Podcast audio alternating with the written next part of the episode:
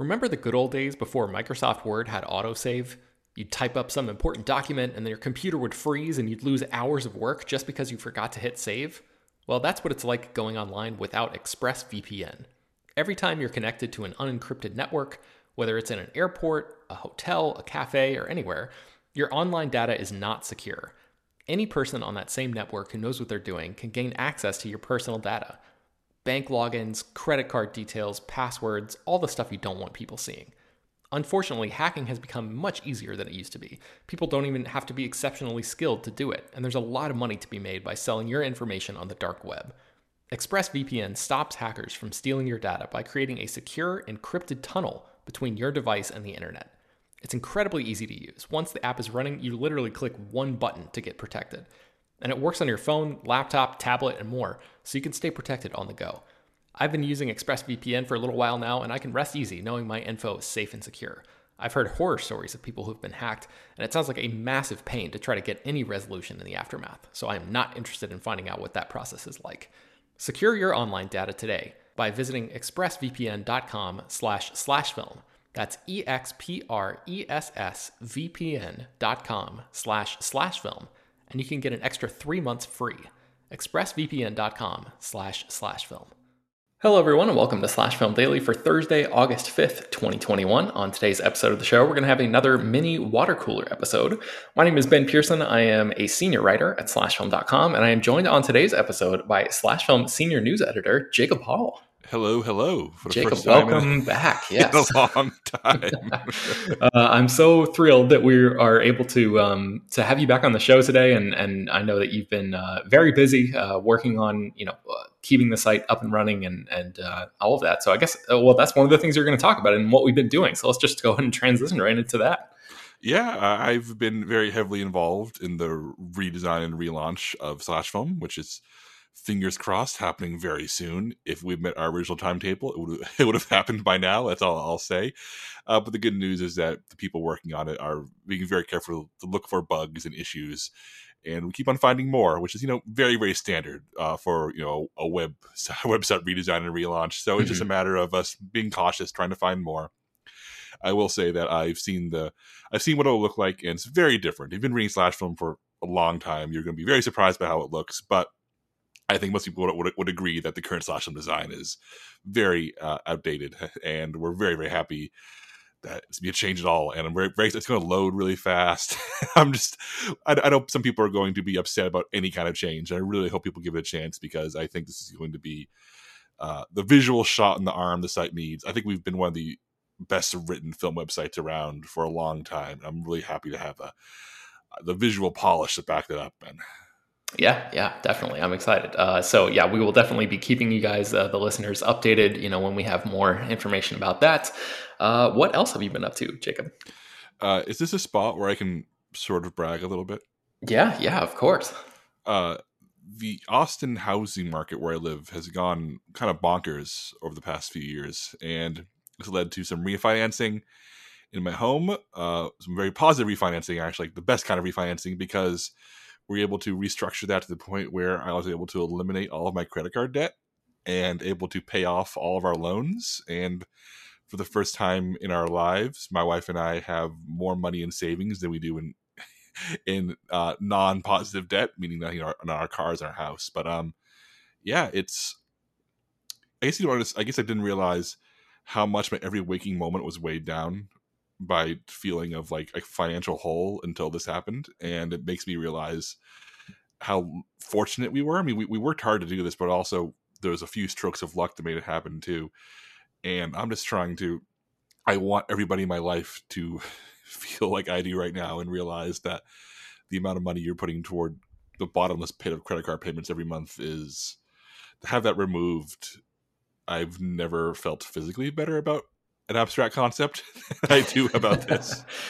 well, congratulations, Jacob. That is like a, a huge, uh, like a milestone, kind of uh, monumental moment in somebody's life. And um, yeah, uh, let's go into what we've been reading, Jacob. What have you been reading recently? Uh, I'm about to finish uh, Stephen Graham Jones's uh, "The Only Good Indians." Have you heard about this book, Ben? I've not. I've never heard of it. Stephen Graham Jones is a he's indigenous. He's a he's from the Blackfeet tribe, and he uh, this book is essentially a a uh, really Stephen King esque horror story, partially set on a reservation, and it is really fascinating. It feels like it's really steeped in time, place, location, character, and uh, Jones manages to really write from this place of knowledge and perspective of uh, you know being an indigenous person himself, uh, but but in, in a way that uh, feels really fresh and interesting. I, I don't want to tell you what the horror of the story is, other than it involves uh, four friends who did something very terrible on their reservation 10 years earlier because it comes back to haunt them years later in, in, a supernatural way i'll leave it at that but it's uh, very spooky and it feels it feels very unique because it, uh, you don't see a lot of you know horror novels published by indigenous writers and and I know he's he's written a lot of books. He's uh look actually has Wikipedia page open right now and he's published 22 books, which is which is wild. And I'm looking forward to digging into more of his work because it's sort of his big breakout from a few years ago in terms of like into mainstream success.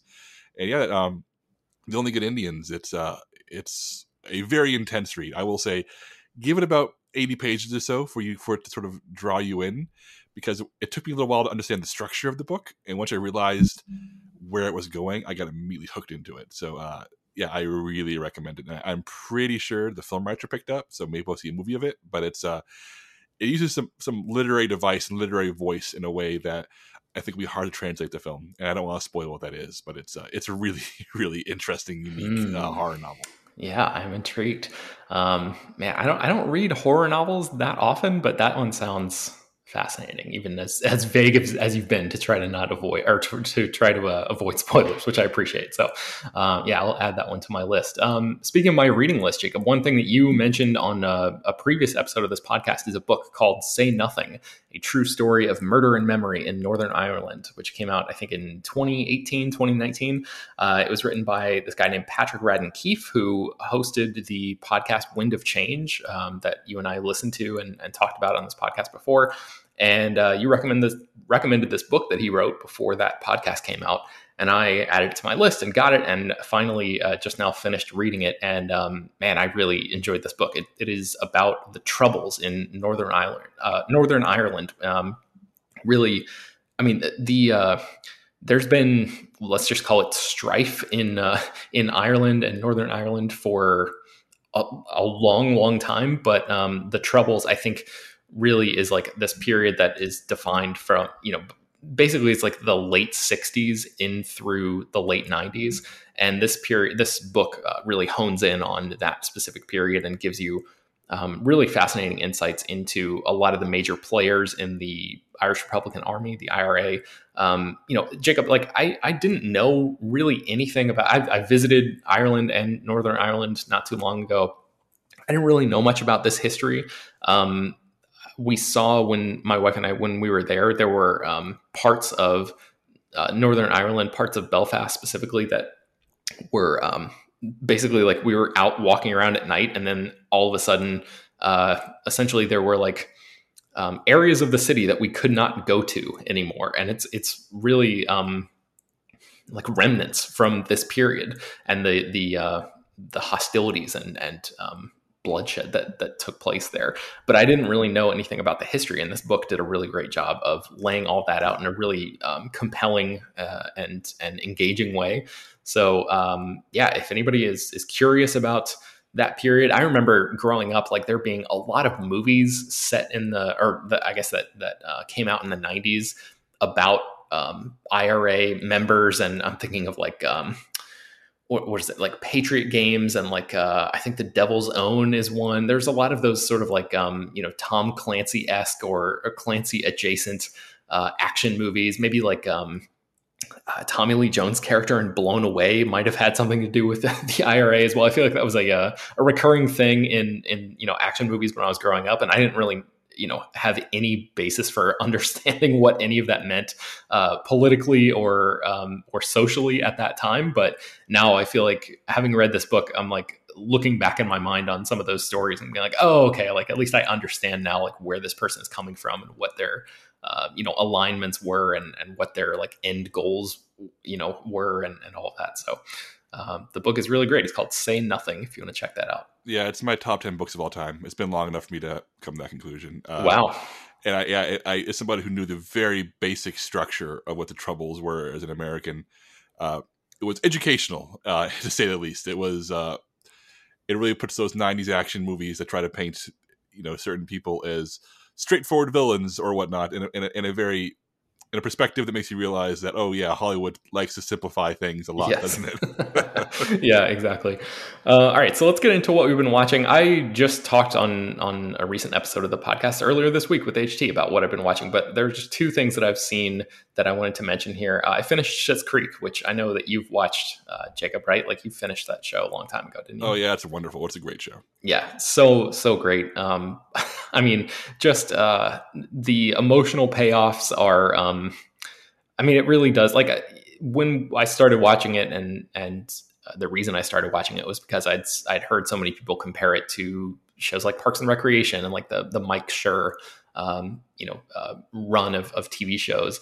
And the uh, emotional core of the show and the way that you really fall in love with the characters reminded me a lot of that, and and especially the way the show wrapped up with such a um, yeah, just a powerful love for its own characters and love for its own premise and everything um, is just spectacular. So uh, I'm very, very late to the Schitt's Creek party, uh, but in case you have been putting it off, it's all on Netflix and it's fantastic.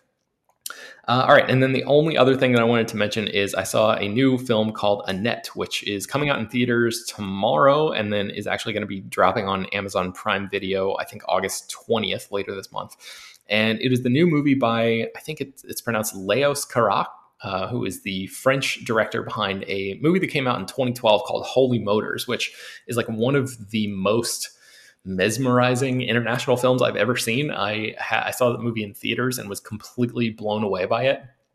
Uh, it's one of the most unique movies I've ever seen. I, I would recommend it um, if you're, you know, an adventurous moviegoer. Uh, Play it loud, like blast. put your volume up super loud when you watch it. it. It's a, it's not an action movie in the slightest, but it's it may be the, uh, the non-action movie I think most deserves to blow out your speakers. Oh yeah, man, uh, that's a that's a great way to put it. Um, so Annette is his new movie, and this film was written by Sparks, the um, the band that Edgar Wright recently profiled in his new The Sparks Brothers documentary that came out earlier this year. Uh, Adam Driver and Marion Cotillard star in the film. They play uh, Driver plays a like a sort of a vulgar comedian character, and Marion Cotillard plays an opera singer. And they uh, fall in love and have a young daughter, and their lives are changed forever uh, by by what happens with this young girl. And I'm not going to say anything more than that. Um, I. It's tough to compare this movie to Holy Motors because Holy Motors is such a unique thing, and it, it is a movie that is really unlike anything I've ever seen. Annette, um, the the bones of Annette feel familiar to me in a way that um, something like Holy Motors did not. But it's definitely a weird movie. If you like weird movies, uh, you're probably going to get something out of Annette. It's it's a movie that is full of um, of metaphor and uh, a lot of uh, confusing visual imagery.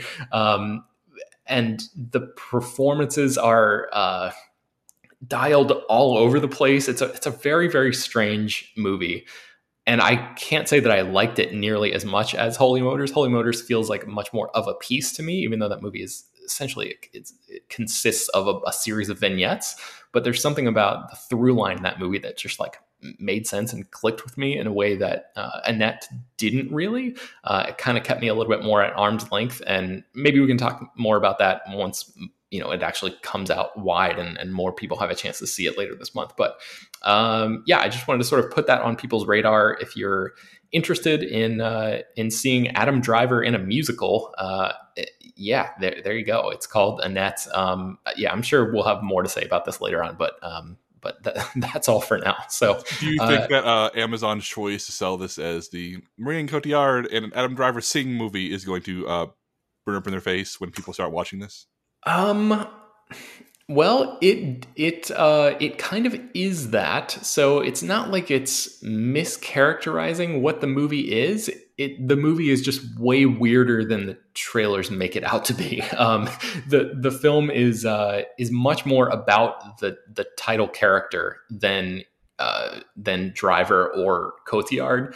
Um, but uh, Man, yeah, it, it's a weird. But I, am very curious to see what you think of it. Uh, in, in, particular, Jacob, since you have a fondness for Holy Motors as well.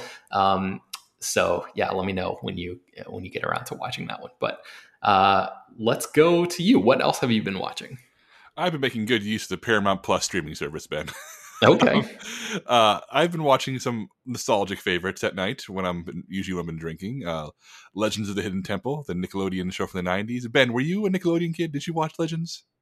I was a Nickelodeon kid. I watched Legends of the Hidden Temple uh, in a way that I watched a lot of those Nickelodeon shows, which is to say, sporadically. Like there were shows like um, like Doug and like uh, all that and Hey Arnold, where I've seen every episode. But um, but the other game shows like uh, Legend of the Hidden Temple and uh, I think Guts was the other one. I, you know, it was like if I was done with my homework or something and like I just happened to turn the TV on, I would absolutely watch those shows. But I, I was not like a diehard fan that, that saw every single episode. Yeah, I, like you, it's a, it's a show that when it was on, I was a kid, I was very excited. I'd put it on and I'd watch it and daydream about going on the temple myself, even though by the time I was watching it, it was in reruns and been canceled. uh, but it's one of those shows where I'm not going to say go and watch it. It's great television, but I will say if you're nostalgic like me and you already have had a bunch of uh, tequila or vodka, you absolutely should put it on and do what I do, which is keep a log of whatever teams make it to the end and whether or not they succeed or fail. Because what I've learned is that even though every single episode has completely different teams, there are never recurring kids trying to make the temple run. As a guest show, by the way, if you haven't seen it, it's a game show where a group of kids, like six teams, have to cross a moat in a physical challenge, answer questions, do physical tasks. But one team gets to enter the hidden temple and try to retrieve an artifact, uh, or they get hunted by temple guards. It's all very problematic, but it's um, it's also very exciting. Uh, especially if you can put yourself in those kids' shoes, being terrified, lost in a temple. Um, but even though each team is completely different every single time, there's no crossover or returning people. For whatever reason, the Purple Parrots have consistently been the worst team it's not even close. I think in 51 episodes I've watched and I've logged on my on a, on a, on a, on a doc I keep, they've only made the temple I think three times. So it's wow. It so for whatever reason the purple parrots uniquely cursed Ben. uh, I mean, what what are you going to do with this information, Jacob? I feel like if you're um, if you're compiling all this, you have to share it with the world when it's all done, right? I mean, we'll see. Maybe when I, when I finish, I'll, I'll put together an article or something. I will say that if you want to hear more about this, I was invited on to the uh, the Big Orange Couch podcast, a, a show about '90s Nickelodeon shows where I talk for over an hour about Legends of the Hidden Temple. Wow. Okay. So if you go look it up, it's a few weeks old. You should be able to find it pretty easily. All right. What else have you been watching? Uh, ben, '90s '90s Nickelodeon. Have you watched Are You Afraid of the Dark recently, or even when you were a kid? That's one that I kind of I think I missed it almost entirely when I was a kid. I may have seen you know three episodes of my life or something, but I, I was not uh, on that boat as a child. It was a super formative thing for me as a kid. That and the Goosebumps books got me on the horror train at a young age. And this show, it's still cheap, it's still cheesy, it's still for kids, but there's something to it, Ben. There's something to the way it tells its horror stories, the way it frames its monsters, the way it structures why people love horror with the um uh, uh, segments at the beginning of the end where, where, kids are around campfire story around campfire telling stories a midnight society who mm-hmm. meet to uh, share horror tales it's really unique in that it's a kids horror show that is not afraid to be scary and is also about kids liking horror which i think is kind of cool I, I, and more so than like the goosebumps tv show from the 90s which was really hokey and it felt like it was trying to say this is all very silly whereas Are You the Dark takes its horror and its monsters fairly seriously hmm. at least in the at least in season one where I've been revisiting it and maybe it goes downhill I don't remember. But I will say I'm pleasantly surprised by what an actual genuinely good kids show Are You Afraid of the Dark is. Have you spotted any uh, guest actors or people who would later on become famous? Uh, I know there are some uh, off top of my head, I don't know who they are, but I know they do pop up. The one that was driving me crazy was one is one kid looked very very familiar. I said, "Who does he grow up to be?" And the answer ended up being he grows up to be a cop who who gives up his his uh his career as a child actor, but he does help give birth to Jacob Tremblay. Wow! so Jacob Tremblay's young father is in the first episode of Are You Afraid of the Dark. okay, I, I, feel like Ryan Gosling is in an episode of that. Yeah, I could be a lot of Canadians. This film is filmed in, in Canada, so there's a, there's a, lot of Canadian accents and a lot of uh, presumably a number of Canadian uh, kids who will someday be more well known. Okay, so you've also watched uh, some Evil. Yes, uh, also Paramount Plus. This, was the CBS show that got pushed to uh, Paramount Plus for season two. The ADR they ADR'd in a bunch of f bombs, make it a streaming show, which is kind of hilarious. I actually interviewed Michael Emerson, who plays the, the villain on the show, who you may remember as Ben from Lost. Uh, in uh, interviews on slashfilm.com. But Evil is a great show. It is the halfway point between Law and Order and Hannibal. It's a horror show. It's genuinely scary, but you can watch with your parents. It's really socially conscious. It's it tries to really do a rip from the headlines approach to its storytelling. Uh, ben, there's an episode that um, is about an Amazon s company that is uh, whose workers are essentially overworked and tired and getting in accidents because of because of all this. And the plot line involves uses that to dovetail into a supernatural story about uh, uh, Haitian voodoo zombie myth, and um, and, and ends up using uh, the cure for Haitian zombie plague uh, as a metaphor for unionization. Okay. Yeah. So uh, Evil, is, Evil is a, is a, horror procedural show with so much on its mind. I can't recommend it uh, highly enough. It's on, it's on a hiatus right now for the next month while they uh, uh, season two resumes. I think the end of this month. Uh, but they're already teasing the next episode, which is set entirely in a monastery where monks have taken a vow of silence and no one can speak for the entire episode. So I'm very, very excited for that episode. Oh man, yeah. Aishi was talking about this uh, the other day on on the podcast, and um, yeah, I'm, I'm, very glad that both of you are are uh, finding a lot to love with Evil. I don't have Paramount Plus. I'm not sure if even the raves that I've heard about the show from you two is going to be enough to get me to to subscribe to yet another streaming service to watch it. But uh, but I'm, I'm glad it exists. I'm glad Michael Emerson is uh, is having fun out there. Uh, yeah, and also I've been speaking of streaming services. I've been digging into Apple TV Plus after paying it for, for it for like a year and not actually engaging with it outside of outside of Wolfwalkers. I, I finally watched uh, For All Mankind and Mythic Quest. Uh, ben, I specifically messaged you saying you need to watch For All Mankind. Have you watched it yet? I added it to my list. I've not watched it yet. Uh, All Mankind is an alternate history science fiction show about what happened to the Soviets land uh, on the moon first in 1969, beating the U.S. by weeks, and the cultural ramifications, the, the political ramifications, and technological te- te- technological ramifications of that are explored. And it's a um, show created by uh, co-created by um, Ronald D. Moore, who's known for Battlestar Galactica and Star Trek: Deep Space Nine. And the show is genuinely interested uh, in alternate history, not in sort of a um, what if this happened, but in a okay, what if this happened? What would be the actual way the world would change. What if the space race really did continue hardcore into the 80s, which is where season two takes place. Uh, it's a terrific show. It's so entertaining. The season two finale is one of the best hours of TV I've ever seen. It is 15 spinning plates of plots that all come together in a way you don't see coming. And it's like, oh, and you, you don't see the machinery of everything intersecting until it's happening. And the beauty of the writing is just there in it all happening in front of you. And also, it made me realize that Joel Kinnaman is not boring. Is, is contrary to popular belief, I think. Okay, so Jacob, the reason I haven't watched this, to be completely honest with you, is I've heard so many good things about season two, but this seems to be like one of the preeminent shows where it's like, ah, the first season, you know, it takes a while to get into it, like that whole thing. Did you find that to be the case? And uh, and I don't know what what do you what do you have to say about that? Uh, season two is definitely masterful. It is is an incredible uh, season of television. Season one is not as good. I wouldn't. It's it's it's a little slower, and its its ripple effects are smaller because by season two, alternate history stuff is taking full bloom in a way that uh, they're able to like really go to some really wild places.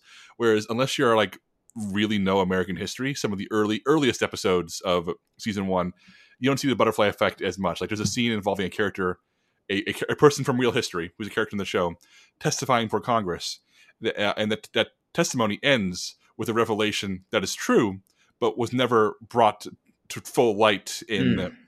in in uh, in actual history. So the alternate history butterfly effect there uh, is that this guy get this, this revelation happens in full public eye, and it leads to a change in his career, which did, which is a kind of thing where if you if you Wikipedia this guy, you would be able to sort of realize, oh yeah, this was all true. Mm-hmm. Uh, but if you know enough about American history, you realize, oh, this actually happening before Congress is a huge deal, just in just in a, in a less in a less loud way than you know than season two was able to go with. So, gotcha. I would recommend you know maybe having Wikipedia open to Wikipedia some names as you watch the first half mm-hmm. of season one. But by the by, by the halfway point, uh, by by the time Penny from Lost shows up as a uh, badass female pilot. um, because uh, spoiler alert, episode three, they start having female pilots in NASA. That's what's that's the first that's the first huge um butterfly effect uh, mm. of, of, the show. Um, yeah, by the time she shows up, I think you're I think you're on board or you're not. Okay, so is this a, an hour long show? It is an hour long show, yes. Mm, okay, and then how many episodes are there? Like ten per season or something like that? For... Yeah, ten per season. Okay, all right. Well, man, if it was half an hour, I feel like I could. There's there's something about the, that mental block from a half hour show to an hour show where it really just feels like so much more of a an obstacle. But um, I've I've heard really really good things about the show. It is on my list, so I'm not sure exactly where it will, it will fall next, but uh, I promise I will get to it at some point. So um, tell me about Mythic Quest. I've heard similar things about that show's second season. How far into that are you? I finished all of Mythic Quest. Uh, so this is where I started realizing that Apple TV Plus is low key maybe the best streaming service because Mythic Quest and For All Mankind feel like shows that are carefully thought out and curated, as opposed to Netflix's approach, which is go make content. We won't say a thing. Go make it. No restrictions, which leads to people not getting notes, not getting guidance, and just kind of half-assing things that they think that. Which leads to shows that I feel like nobody's taking care of them. Whereas Apple mm-hmm. TV Plus shows feel like they've been taken care of. And Mythic Quest is a show that starts off as a workplace comedy about uh, the employees and the management at a video game developer working on a uh, massive MMO RPG called Mythic Quest. And it starts off as being a very amusing, uh, I'd say The Office adjacent, uh, or 30 Rock adjacent uh, workplace comedy. I, I, thought I found it very light, very funny, uh, not like totally agreeable to watch. Never was a point where I was rolling my eyes or saying this is boring.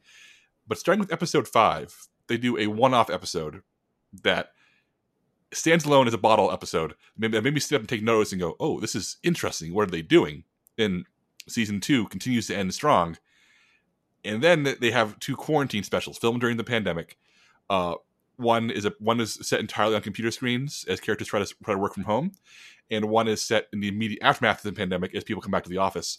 And they're the two best pieces of, of pandemic art I've ever seen. Ben, uh, they mm. are the, the screen episode where everybody's communicating on Zoom, is the best Zoom related piece of art, art I've ever seen.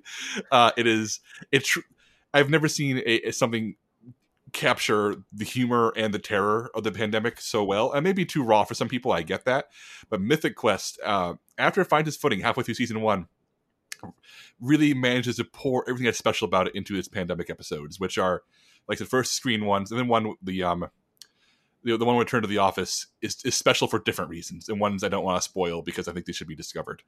Uh, but then season two just picks up the baton, and season two is incredible as well and increasingly daring in how how it shapes its episodes. Like the one off episode in season one where it seems to separate from the main story and focus on our characters for one hour, sorry, one episode.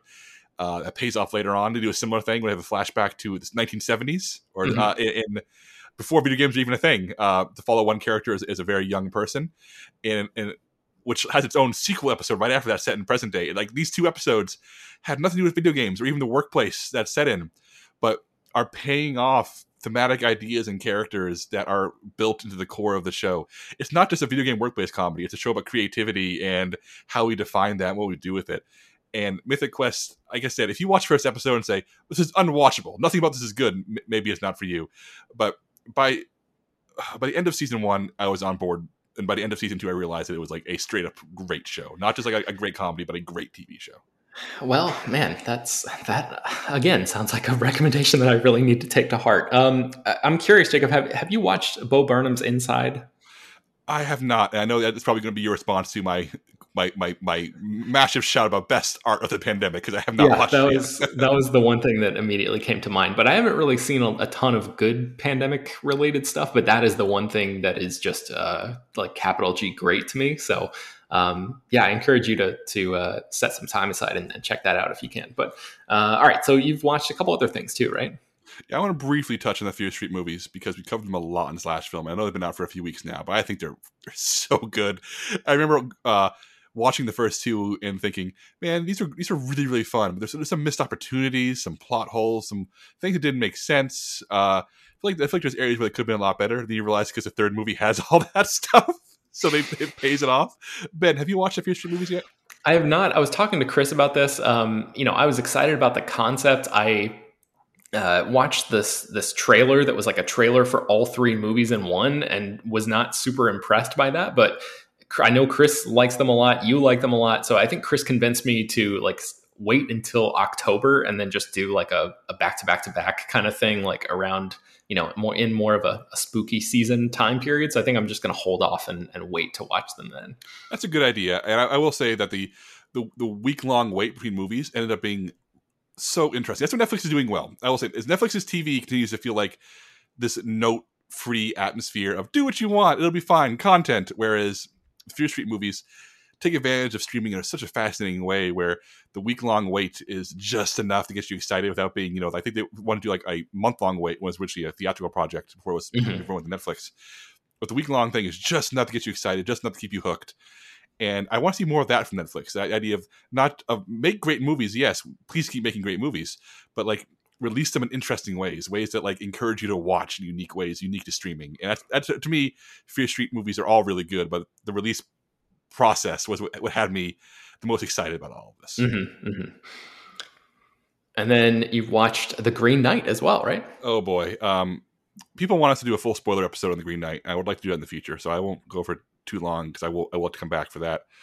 Green Knight's my favorite movie of the year so far. Ooh, uh, you and HT both, man. Okay. It is really frustrating. It is not what you think it is.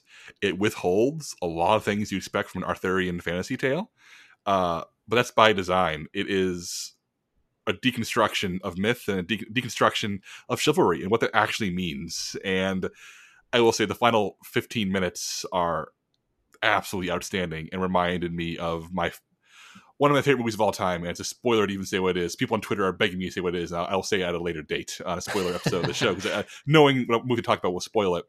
But I will say that all the frustrations you may have, I think, have a catharsis in the final stretch, and with m- maybe one of the great closing lines of dialogue uh, from a, a line you would not expect to be said by a certain character in a tone you did not expect from that character, and uh, I've been thinking about it nonstop. And if you want an easy, exciting action movie, this won't be your cup of tea, and that's totally fine. But if you want Arthurian legend dissected, heart on the table by David Lowery, a filmmaker who understands that these ancient myths and poems are are not supposed to be easy. They're supposed to be uh, metaphors for however you choose to apply them to your life and your lifestyle. Uh, he's really taken apart and reassembled, you know, a 14th century poem so it can be relevant to modern day in, in a way that we will discuss hopefully fingers crossed on a future spoiler episode yeah man i am uh i really really want to see this. I just don't feel great about going out to theaters considering how bad the the cases are in my area right now. So maybe we can wait until a24 puts this on vod and then do the the um spoiler episode after that. So in case anybody out there is in my situation and just doesn't I don't want to like encourage people to go to theater, you know to go see this in theaters because we're going to talk about it um, as if we have that kind of sway over anyone's life. But um, but uh, yeah, so hopefully hopefully that will happen uh, sooner rather than later. But uh, Jacob, I, I, appreciate the restraint that you showed in in not um, revealing what that movie comparison is because anytime I hear stuff like that, I feel like I instantly understand what you know. I, I am able to put those puzzle pieces together, and it kind of like ruins a small percentage of uh, of the the viewing experience uh, for me. So thank you for that. Um, all right, let's get into what you've been playing. What have you been playing, Jacob? Yeah, I'll be fast here. Uh, I played the new Alien: The Fate of Nostromo board game. I was sent a preview copy. And this is a new game from Ravensburger, who they're a really good company. They've been making board games for a long time, but they've also been recently been doing a lot of licensed board games. They did uh, a Jaws board game a few years ago. They did a really exceptional, like genuinely great uh, Universal Monsters board game called Horrified and Alien: The Fate of Nostromo is their new game.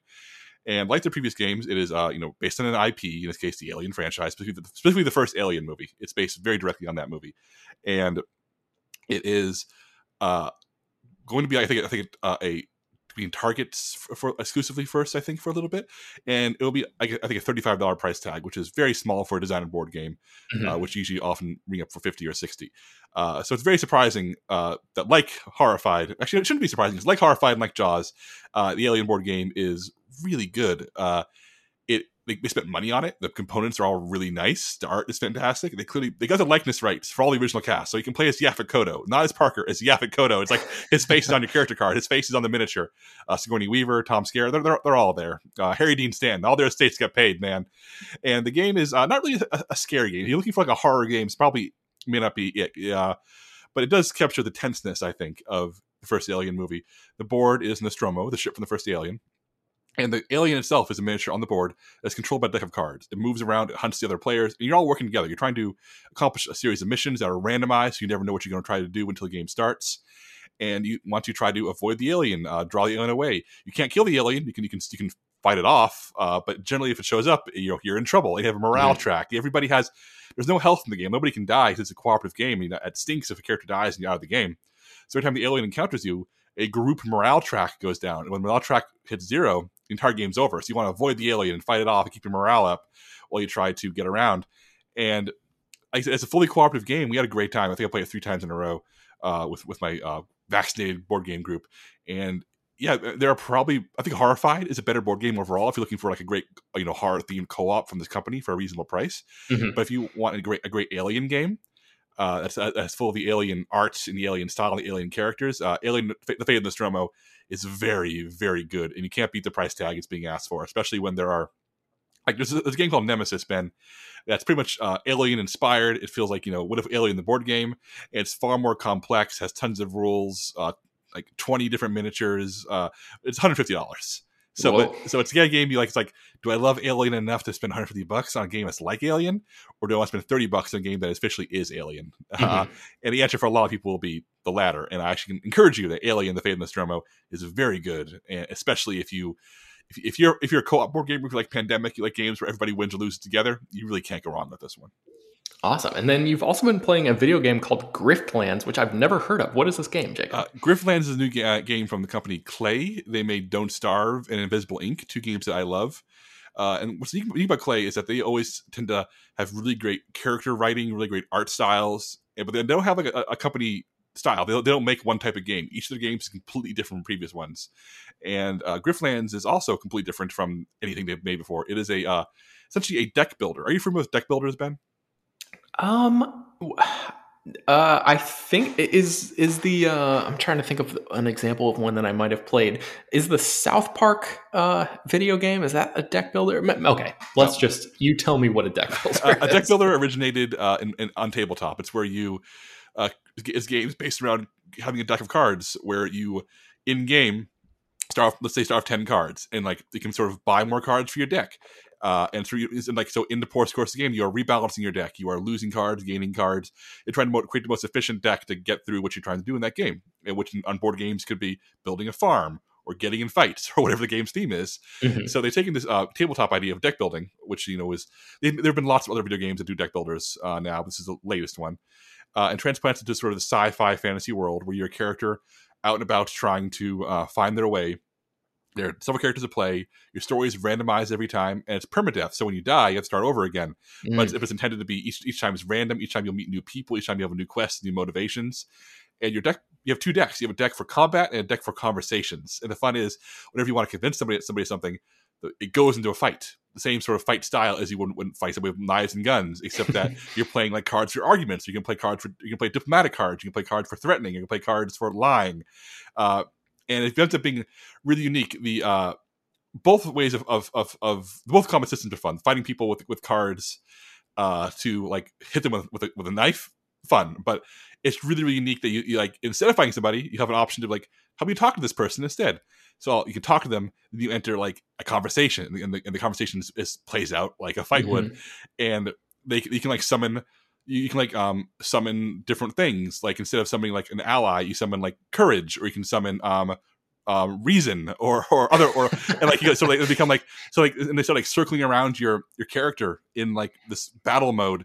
So the person, your opponent and you are both attacking each other's arguments, which are shown as like as like designs on on the on the screen, or you can attack each other's like backup. Like like for example, uh, one character played a card that was um was was like was called like gossip or dirty lie or something, and it caused a new thing to appear in my side that, that with a countdown saying unless you think about this in eight turns, this will explode and damage your argument because because he's laid the groundwork for gossip gossips come back to bite you. Mm. So like there's all these like it's, it's a super interesting system uh, of combat of like trying to understand you know how to win fights, uh, but it's applied to conversation and debate, which is half the game. So so like I said, um, it's just a really really unique way of of taking deck building combat and transplanting it to letting you have the option of talking your way out of things. Like you, you, can talk your way out of a lot of fights in that game. If you win the conversation, you don't have to fight somebody. So it, it's really, really fun. You, it literally lets you play play however you want. You can get into every fight you want, or you can talk your way out of it and build either deck up, or do what I did and, and build. Spend so much time trying to make both decks even that you end up getting killed because it's not strong enough. but um, but yeah, Griftlands. I have a Nintendo Switch. I think it's 25 dollars. Uh, but I know it's also available on other consoles as well. But uh, it, it plays really well as a mobile game on my on my undocked Switch. Excellent. All right. Uh, so I'm going to put a link to your Michael Emerson interview in the show notes, so people can can visit the show notes. You can go to slashfilm.com and check that out. And that's going to bring us to the end of today's episode of the show. Slash Film Daily is published every weekday, bringing you the most exciting news from the world of movies and TV, as well as deeper dives into the great features that you can find on the site. You can subscribe to the show on Apple, Google, Overcast, Spotify, all the popular podcast apps, and send your feedback, questions, comments, concerns, and mailbag topics to us at peter at slashfilm.com. Make sure to leave your name and general geographic location in case we mention your email on the air. Don't forget to rate and review the show on Apple Podcasts. Tell your friends, spread the word. Thank you all for listening, and we will talk to you tomorrow.